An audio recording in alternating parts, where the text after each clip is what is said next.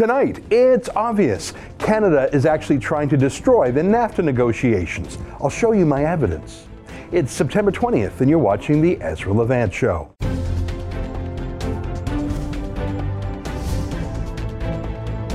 Why should others go to jail when you're a biggest carbon consumer I know? There's 8,500 customers here, and you won't give them an answer. You come here once a year with a sign and you feel morally superior. The only thing I have to say to the government about why I publish it is because it's my bloody right to do so. I've got some new videotape clips for you today. They're silly clips, childish even. And childish clips on the internet are fun if it's children doing it, but it's a lot less fun when it's grown ups like our foreign minister, Chrystia Freeland, back in Washington, D.C., making a fool of herself in the NAFTA negotiations. I'll show you the new vids in a moment, but let me remind you of the trouble we're in. It's been almost a month since the United States and Mexico announced their bilateral trade deal. Bilateral just means two sides. The US and Mexico, as in no more three amigos. Canada was invited to be part of the negotiations, and we were for a while, but Trudeau just wouldn't shut up about weird stuff like feminism in NAFTA and global warming in NAFTA. And even if you don't think that's weird stuff, you got to acknowledge it's weird stuff to put into a trade deal. Trade deals are about, you know, trade, tariffs and taxes and things like that. Why get banging on about gender this and that? So Mexico and the US just started meeting on their own. 55 times, in fact. That's pretty intimate. I mean, you probably proposed marriage after fewer dates than that in your own personal life, I'm getting. 55 dates? So they got hitched. Mexico and the US got the trade deal.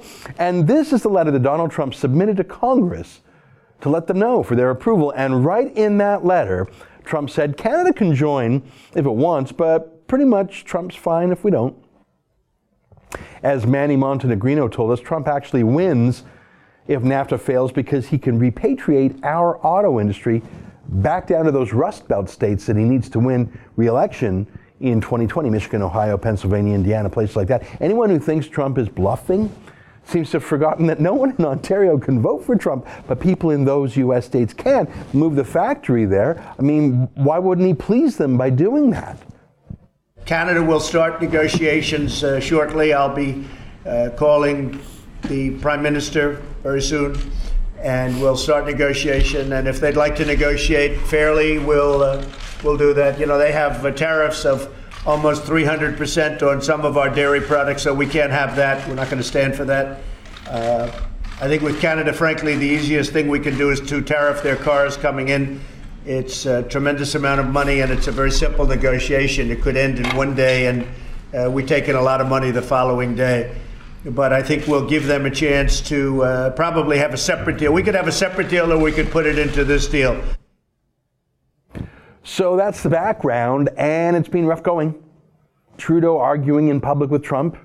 And that's the thing about Trump, he's all about massive retaliation, isn't he? He's not into tit for tat. He's into 10 to 1 tit for tat. So he's been bashing and warning Canada all the time on Twitter, not in a mean or personal way, but in a tough way. He actually has only criticized Trudeau by name twice that I can recall. And he's never even mentioned Chrystia Freeland. He's too busy, by the way, with bigger things. It's a particularly Canadian inferiority complex that causes us to obsess. We obsess over Americans who mention us. Uh, but instead of getting serious, we've gotten a bit silly on our side. In the last few weeks, as you know, Chrystia Freeland attended that anti Trump rally in Toronto that labeled Trump a tyrant. That's what they called him. According to media reports today, that insanely poor decision has not gone, on, gone unnoticed in the White House. Why would you do that? And Freeland just keeps getting weird. She's weird. She appeared in Washington last night wearing a weird homemade t shirt. On the front, it said, Mama isn't chopped liver, as in she's not going to be pushed around. I think that's the meaning of I'm not chopped liver.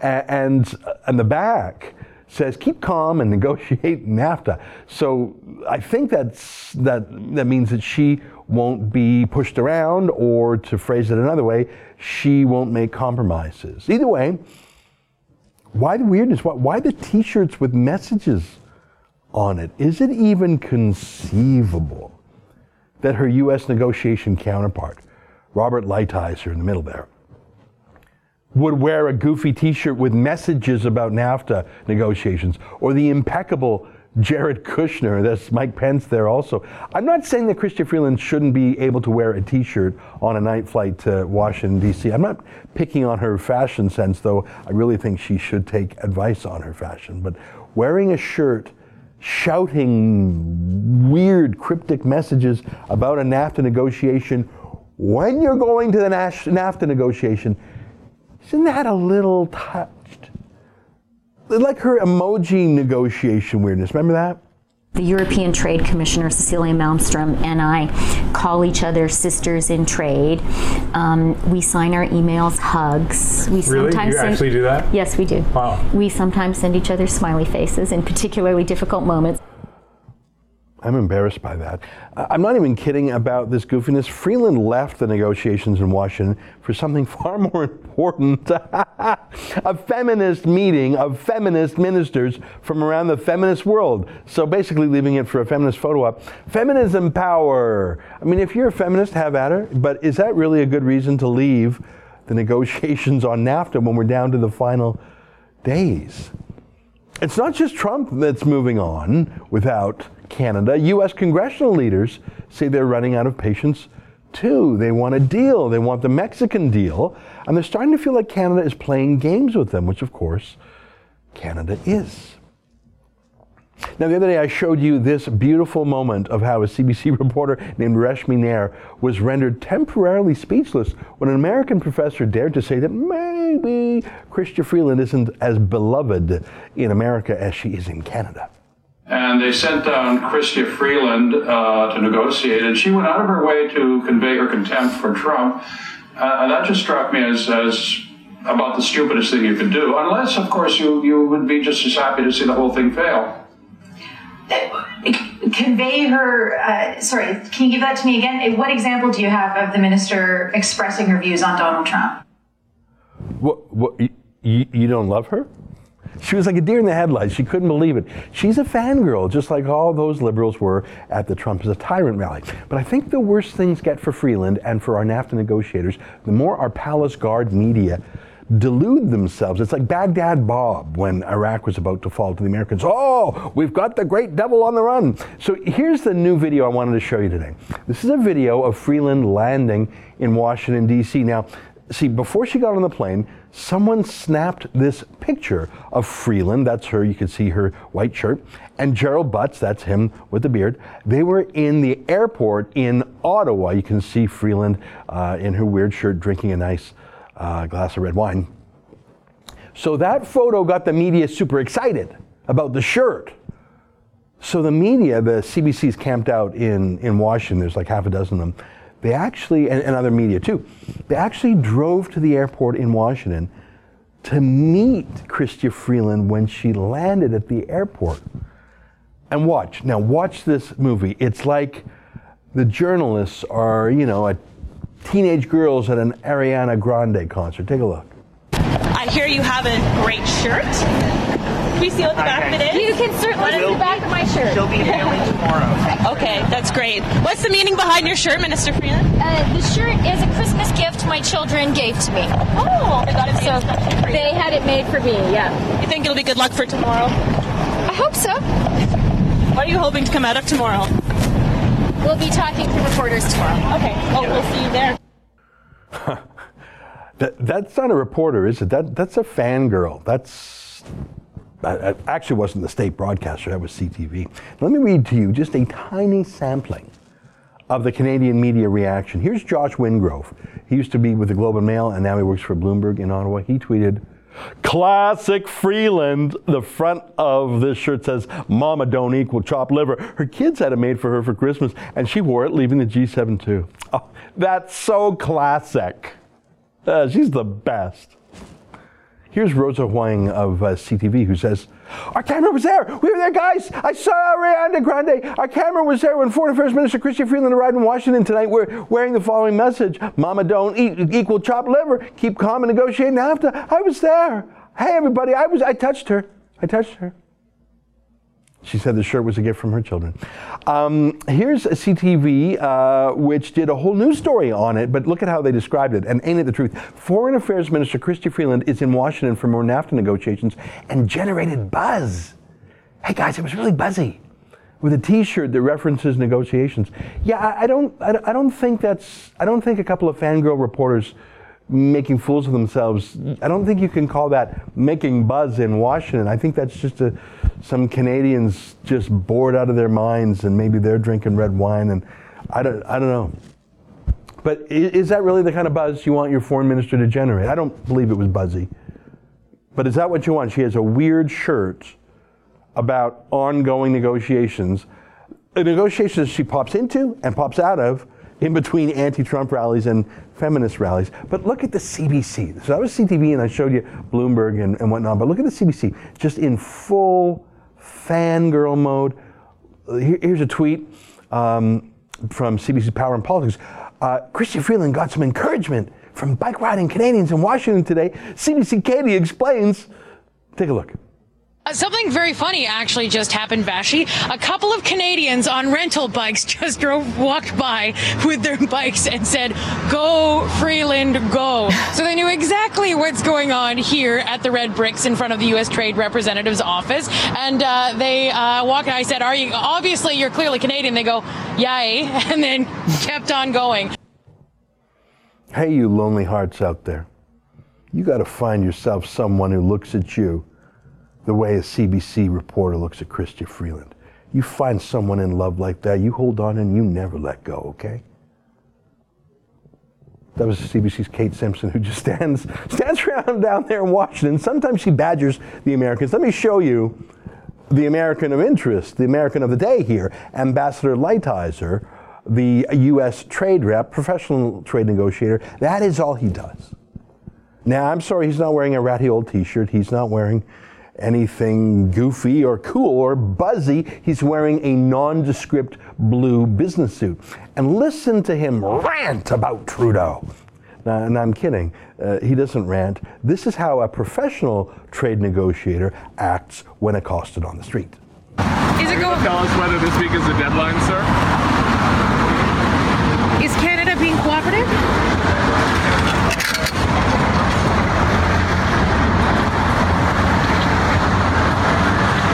Are you close to a deal, sir?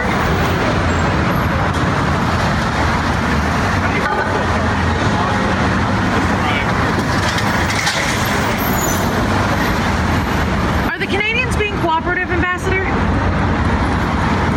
Do the auto tariffs come deal?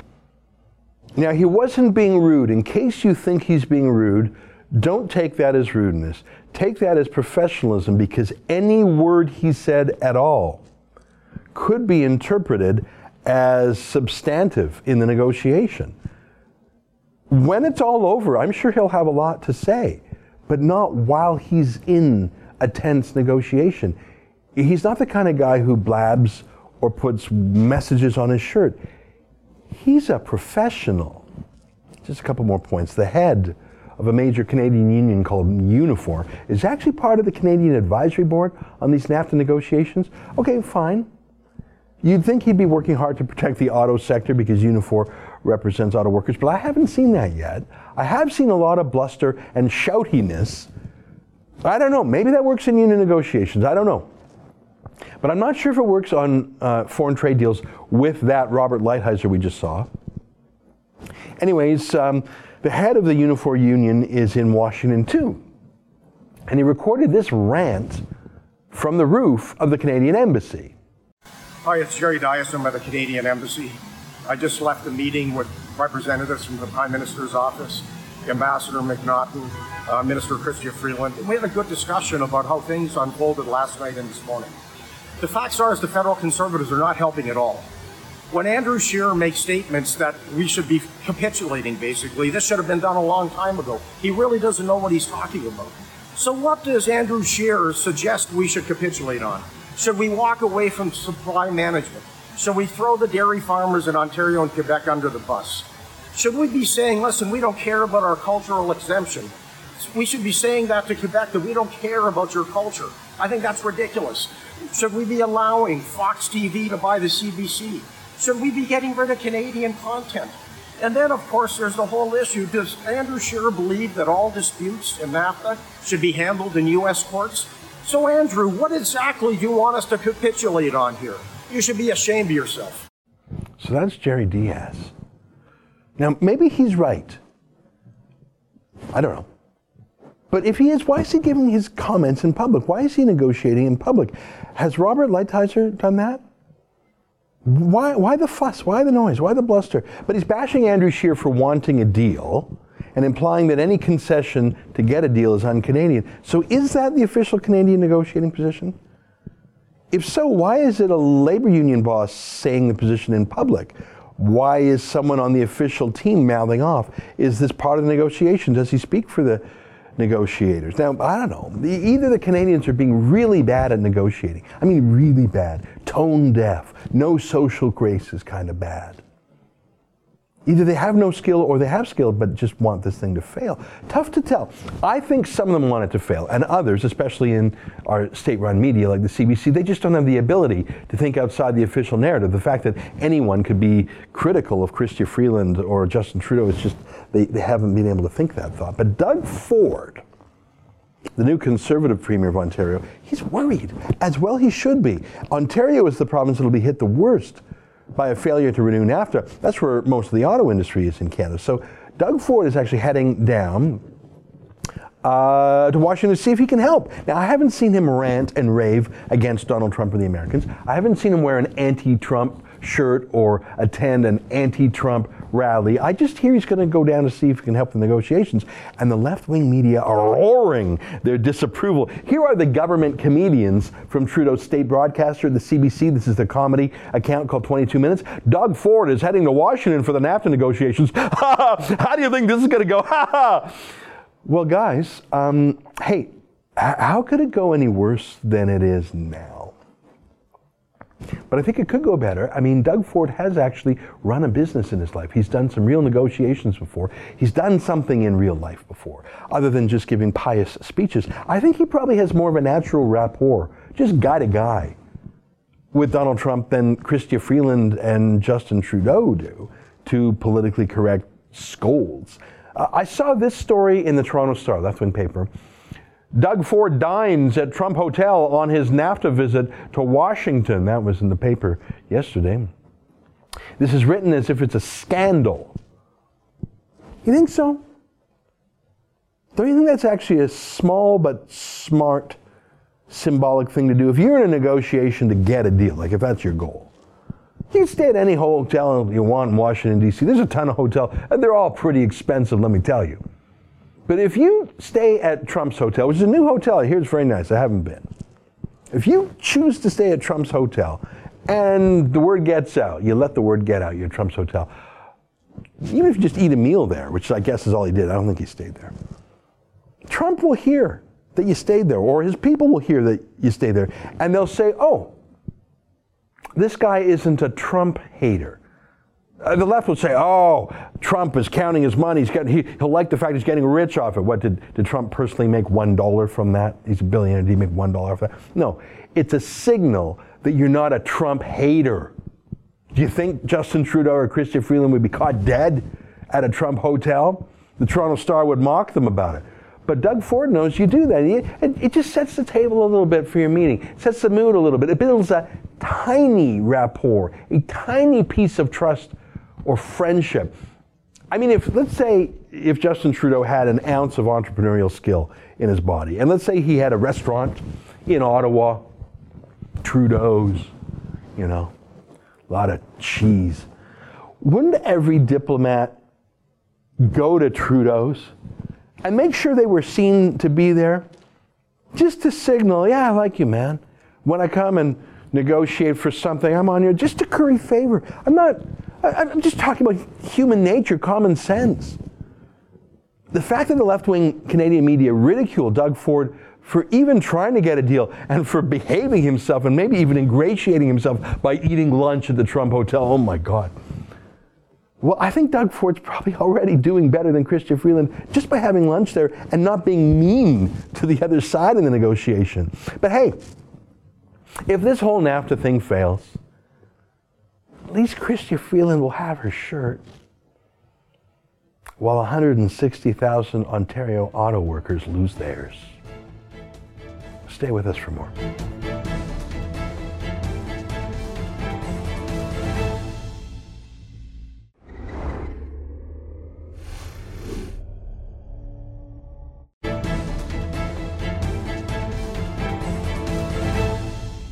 Need to be able to build resource projects of all different types with the appropriate social license. And Canada is doing that in a way that is laying it out in, in, in a clear path. This is the way the world is going. And if we can demonstrate clarity and certainty for business through the processes, through the investors, we will be able to get more built. But it's thinking about the, the longer term uh, and not just you know this project right now uh, that has to be front of mind. It's not just this project that matters; it's the future of uh, resource development in Canada uh, that uh, is on my mind.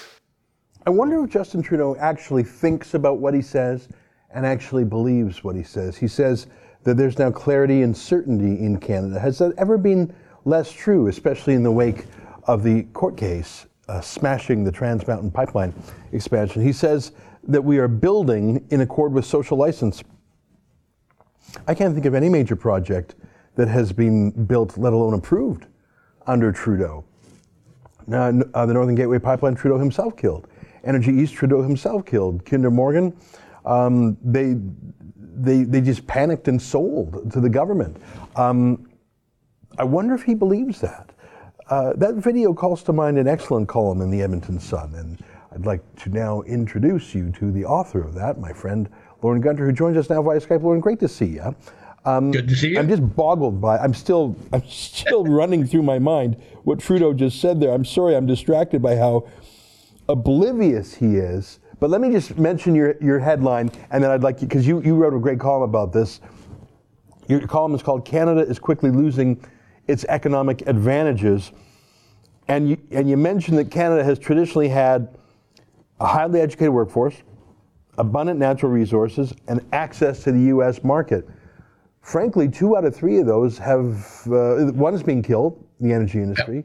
NAFTA mm-hmm. is about to make our access yep. to the U.S. market tougher. Yep, exactly. And, and you mentioned that Stephen Harper brought in low taxes, and that's being undone too.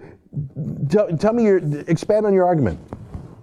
Well, you know, we, we have had, uh, as I said, three traditional uh, underpinnings for our economic success. We have a lot of resources, uh, not just oil and gas, but we have mining and timber and other sorts of of uh, uh, natural abundance, and that's always been, you know, oh, for years and years and years, the trendy thinkers have said, oh, we don't want to be hewers of wood and drawers of water. Well, actually, there's a lot of money to be made in that, and there's some really good jobs in it. It's not an e- it's not easy to do any of that stuff. You need to have very sophisticated workforces with high minds in finance and law and all sorts of other areas. It's not just uh, people with shovels digging rocks. Mm-hmm. And so uh, that's that's number one. We have abundant natural resources. We do have the skilled laborers and the mental intellect to to to deal with all that very effectively.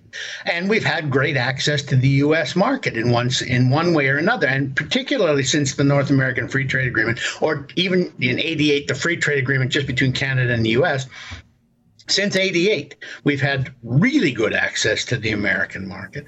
And because of a bunch of virtue signaling by the prime minister uh, we're going to lose all of those. We're, we're we've lost our, our abundant at least the, the advantage of our abundant natural resources. Thankfully they're all still there in case someone comes along in the future who's a better economic manager than this prime minister and this government. Uh, they're still there for us to to, to take advantage of uh, but on on the resource side, uh, they brought in a carbon tax, which has scared off a lot of investment. We're looking at, according to uh, provincial budget numbers and StatsCan numbers, somewhere in the neighborhood of 60 to 100 billion dollars in lost investment. Some of that is, of course, because of the worldwide price decline in oil, but a lot of it has come back to other countries. Yeah. I mean, Kazakhstan, for instance, has an oil boom going on. The United States has an oil boom going on. Egypt has an oil boom going on. And, and despite its location in the world, it's not been known as an oil co- uh, country before. Lots of countries are seeing tens and hundreds of millions of dollars of, of spending and investment and planned investment, but we are not. Uh, there's a there's a company called Woods Mackenzie which follows uh, energy investments around the world. It estimates that over the next three to five years, there will be in excess of $300 billion of energy investment uh, by major companies around the world. And we're going to get a tiny fraction of that, uh, if we get any of it, simply because oil companies, energy companies around the world look at the the fact that Trudeau, the same time he talked about, well, we're we're trying to set up a stable market or a stable regime for approving energy projects. He's expanded the amount of time it takes and the huge cost it's going to take to get any kind of market access approved, any kind of pipeline, any kind of, of oil sands project. Uh, and and very same week he said all of those things. He said, "Well, we have a real problem in our energy sector because uh, we don't have gender equity." Yeah. Only 23% of the jobs in the energy sector are, are held by women. What in heaven's name does that have to do with anything? Are there are there legal barriers to women taking jobs in the in the energy sector? Uh, are CEOs constantly standing up in front of their tall towers in Calgary and saying, "Oh, women, hey, hey, you babes, don't come here. We're not hiring any yeah. of you." Yeah, maybe, maybe uh, young women don't want to go up and work in the boonies in a in a field camp. Uh, you know, 20 days on, 10 days off. Maybe it's a choice thing. But what's his alternative to buy OPEC conflict oil with zero percent women? Exactly. I mean, in Iran and Saudi Arabia, they don't even allow women out of the house. So he's so he's created all of these barriers to investment, new taxes, new environmental regulations, and most importantly, these add-ons that he's put in the way of approval of new projects. Add-ons that have very little if anything to do with the environment or with energy but they're all part of his virtue signaling social agenda. And so uh, companies all around the world are looking at canada. They used to look and they say hey stable government well-trained workforce smart financial people great access to the US market pretty good you know fairly competitive taxes compared to a lot of European countries and uh, hey, let's put some money in there. It, it, there's a good chance we'll get our money out. Now they're looking and they're saying, ah, it's just yeah. so complicated. Yeah. You know, and you can't get anything into a pipeline. We had, you know, the, the major oil sands companies the other a couple of weeks ago say they're not going to expand after that federal court of appeal decision that killed Trans Mountain. They're not going to expand their projects because they don't know whether or not they can get what they produce to a market. Yeah. So uh, this is these are all the things Trudeau has done. And, and look at the way he punished, he and, and Bill Morneau, as finance minister, punished small business owners by increasing the taxes considerably on small business. This, this is a very anti business government. You know, you mentioned uh, oil prices. They're artificially low in Canada because of the pipeline yep. restrictions. I saw just the other day Rick Perry, the U.S. Energy Secretary, talking about a strategic plan to have American oil exports displace conflict oil. I think he was referring in particular to Russian energy. So America isn't just producing more than ever, it's now exporting it and it's yep. competing with Russia and other conflict oil. That should have been us, Lorne. That should have mm-hmm. been us five years ago. Yep. That should have been us saying, hey, India, take our oil instead of Iran's. Hey, China, take our oil instead of Iran's and Saudi Arabia's. I want to ask you a question about that clip that we played of Trudeau, which I'm sorry, it. I was stunned by it. mm-hmm. I want to show absolutely. you an equally stunning shocking. clip. It really is. Yeah, yeah. Go ahead. No, no, go ahead. I said it's absolutely shocking. I mean, the, the, the, complete economic cluelessness that the prime minister has. Well, that's the thing. I, I, feel like he's still using his campaign slogans from 2015, and here we are three years later, and they're not working. And he's when he said we're building with social license, you ain't build a thing. And no. it's like when he says you energy and the, eh, the environment and the economy. You need both. Well, we don't have the economy part. Let me play another clip for you that okay. is sort of similar and it goes to obliviousness.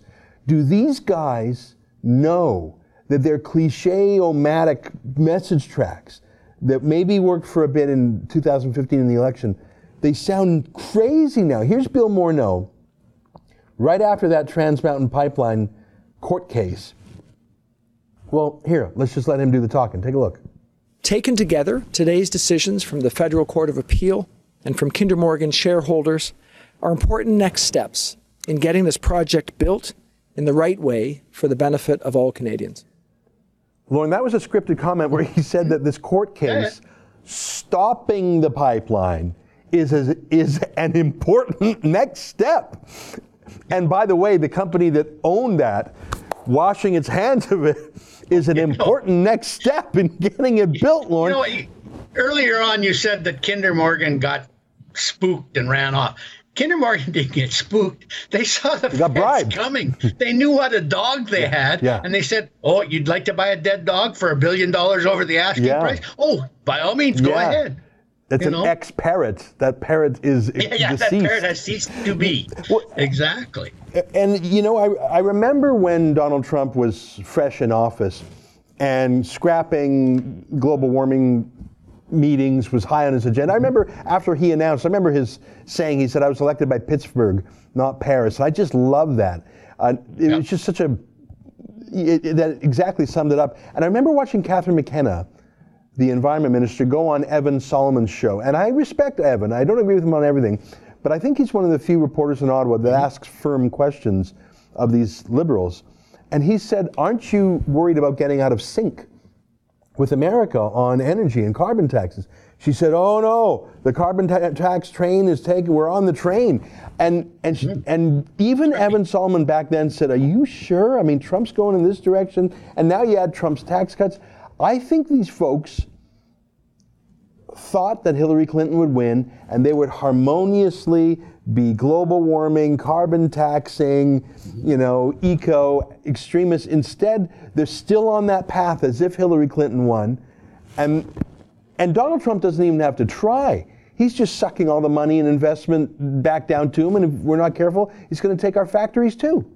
Yeah. Well, and I- think it's worse than that, though, with the liberals. And that is that they really, it, it's not as though they're pretending that what they promised in 2015 is still happening, even though they know it's not. They don't know it's not. Like they, they still believe they're bum. They still believe their campaign slogans. They still think that there's a magic wand out there that, that they can wave with, provided they use enough taxpayer dollars. And suddenly this carbon free economy will spring into existence and we won't anymore need uh, jobs as welders on pipelines because we'll have great jobs installing solar panels on on all the playground equipment or something you know they, they, they just have these fanciful ideas because you could see that in ontario right a lot of the people you and i've talked about this before a lot of the people who run the federal liberal government now used to run the ontario provincial government the liberal provincial government and they ran that economy into the ground. They spent a decade and, and somewhere close to $60 billion trying to force this alternate energy economy into existence. Never even came close. Ran up the largest non national debt of any government in the world. Uh, and did nothing. And, and- but it, this, none of this really surprises me with the prime minister. When I take a step back, and I think about what he did before he became an MP and for a long time after he became an MP. His job was to be a motivational speaker. Yeah, yeah. He, you know, he would jump into uh, usually a public sector uh, union convention, deliver a speech for ten or twenty or thirty thousand dollars, uh, you know, telling what marvelous people they were and how essential they were to the kind of Canadian community that we should all be trying to build. It was all very touchy feely, all very amorphous, uh, and then then he would leave. And that's really the depth of his intellect. Yeah. Well, you Um, know, so- and that's a great observation. And he himself admits it. I, I think you and I have talked about this before. When he was convicted of breaking the conflict of interest law four times, uh, the ethics commissioner, in her report called the Trudeau Report, if you want to find it, um, noted that Trudeau's defense for taking this $100,000 free vacation on this billionaire's island was, oh, sure, he might have that billionaire might have been lobbying for huge government grants at the same time he was giving me a gift, but I didn't know what he was talking about because I never get into the details of any file. I'm Right. just there for relational reasons, backslapping, make sure you okay. Hey, how you doing? You okay? Okay, you guys do. Like he basically, his excuse for breaking the law that the commissioner did not accept was. I don't know what every, anybody's talking about. I just spout the cliches and then I go do a photo op. Uh, I don't even, you know, uh, I'm, I'm a unfrozen caveman lawyer. I don't know about these. what what is this cell phone? You know, it, I, it's pitiful. But I actually think I've always said he should have been the governor general because he loves the photo ops. He's handsome. He speaks English and French. Um, he he actually has in his bones a, a love for Canada. Let's acknowledge that. Oh, absolutely. He should Hey, have been the governor general. He gets all He's the perks and none of the more responsibility. shirtless selfies taken in different places in Canada than any other individual in our history. So he's he's the shirtless uh, selfie champion of all of Canadian history. So clearly he loves the country. I I don't doubt that for a second. He should have been governor general, and you know, uh, who's the former astronaut? Marc Garneau should have been the liberal leader, and and you know, he had a little respect for the military. He's a former Air Force man himself, if I'm not mistaken, um, an astronaut, in fact. Uh, obviously, a smart dude. I that's how history should have unfolded, uh, Lorne. But instead, we've got the selfie boy running us into the ground. Last question to you. Um, What did sorry? What did you used to call him? The the shiny the pony? shiny point, the shiny pony, the shiny pony, um, because he's got that beautiful hair. Hey, Lorne, I got a question for you. One of the things that has depressed me over the last few years was the feeling that that I that I and others like me, and I put you in this category, were Cassandras. That is someone making an awful prediction about the future, but no one would listen to us. And and are we mad? People think we're crazy. Is everyone else crazy? And we're saying like, are we the only people that see this? And I'm starting to detect some some uh, chips in the armor that maybe not everyone is going along with this. Doug Ford's election win in Ontario was a major symbol and sign that maybe not everyone's going along with this left wing gobbledygook. And do you have hope? Is there reason to hope? Because I didn't have a lot of hope until Doug Ford won. I thought we were fighting a retreating battle. What do you think? Yeah, I, and I, I still think we are. Uh, I, the the latest polling that I saw, in fact, I think it came out in the middle of the night last night from Abacus Data, is that the the Liberals are the only party that uh, still has a positive approval rating, uh, and the Prime Minister is the only political leader who has a positive approval rating, meaning more people think he's doing a good job than think he's doing a poor job. Um, so you know, if if you can capture Montreal, Toronto, Ottawa, and Vancouver in a federal election, and I think the Liberals will, uh, you are well on your way to a victory. You add in Atlantic Canada, where they're still very, very strong, and you don't need uh, Toronto outside of the GTA plus the the Prairie West. It, You you don't need them and you'll still win a majority. And and so unfortunately i'm still very pessimistic about the 2019 election. But in the longer term uh, no i think we'll we'll see a return to some sanity. Yeah, well, I hope so. Uh, I hate to recall the fact that Pierre Trudeau was the prime minister for almost 16 contiguous years. There was that Joe Clark. the son, the sun is not as big an acorn as the father so i think that he will fall more lightly from the tree he'll be gone sooner Lorne Gunter, great to talk with you. Thanks for letting me keep you, and uh, thanks for chewing over these crazy subjects with us. Great to see you again.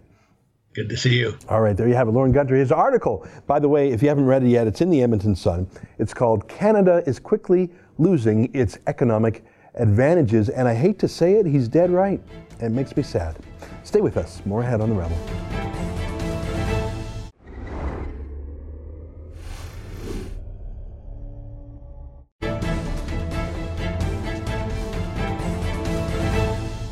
Hey, welcome back. On my monologue yesterday about CBC launching a new propaganda channel at your kids called CBC Kids News, Bill writes The CBC is the conduit for liberal government funded child exploitation. Now, you know, the word child exploitation implies a, a sexual molestation, so I'm not going to use that word because I think it has a special meaning. But, the, but targeting children for political brainwashing, that is gross. And that is a tactic of the authoritarians in history.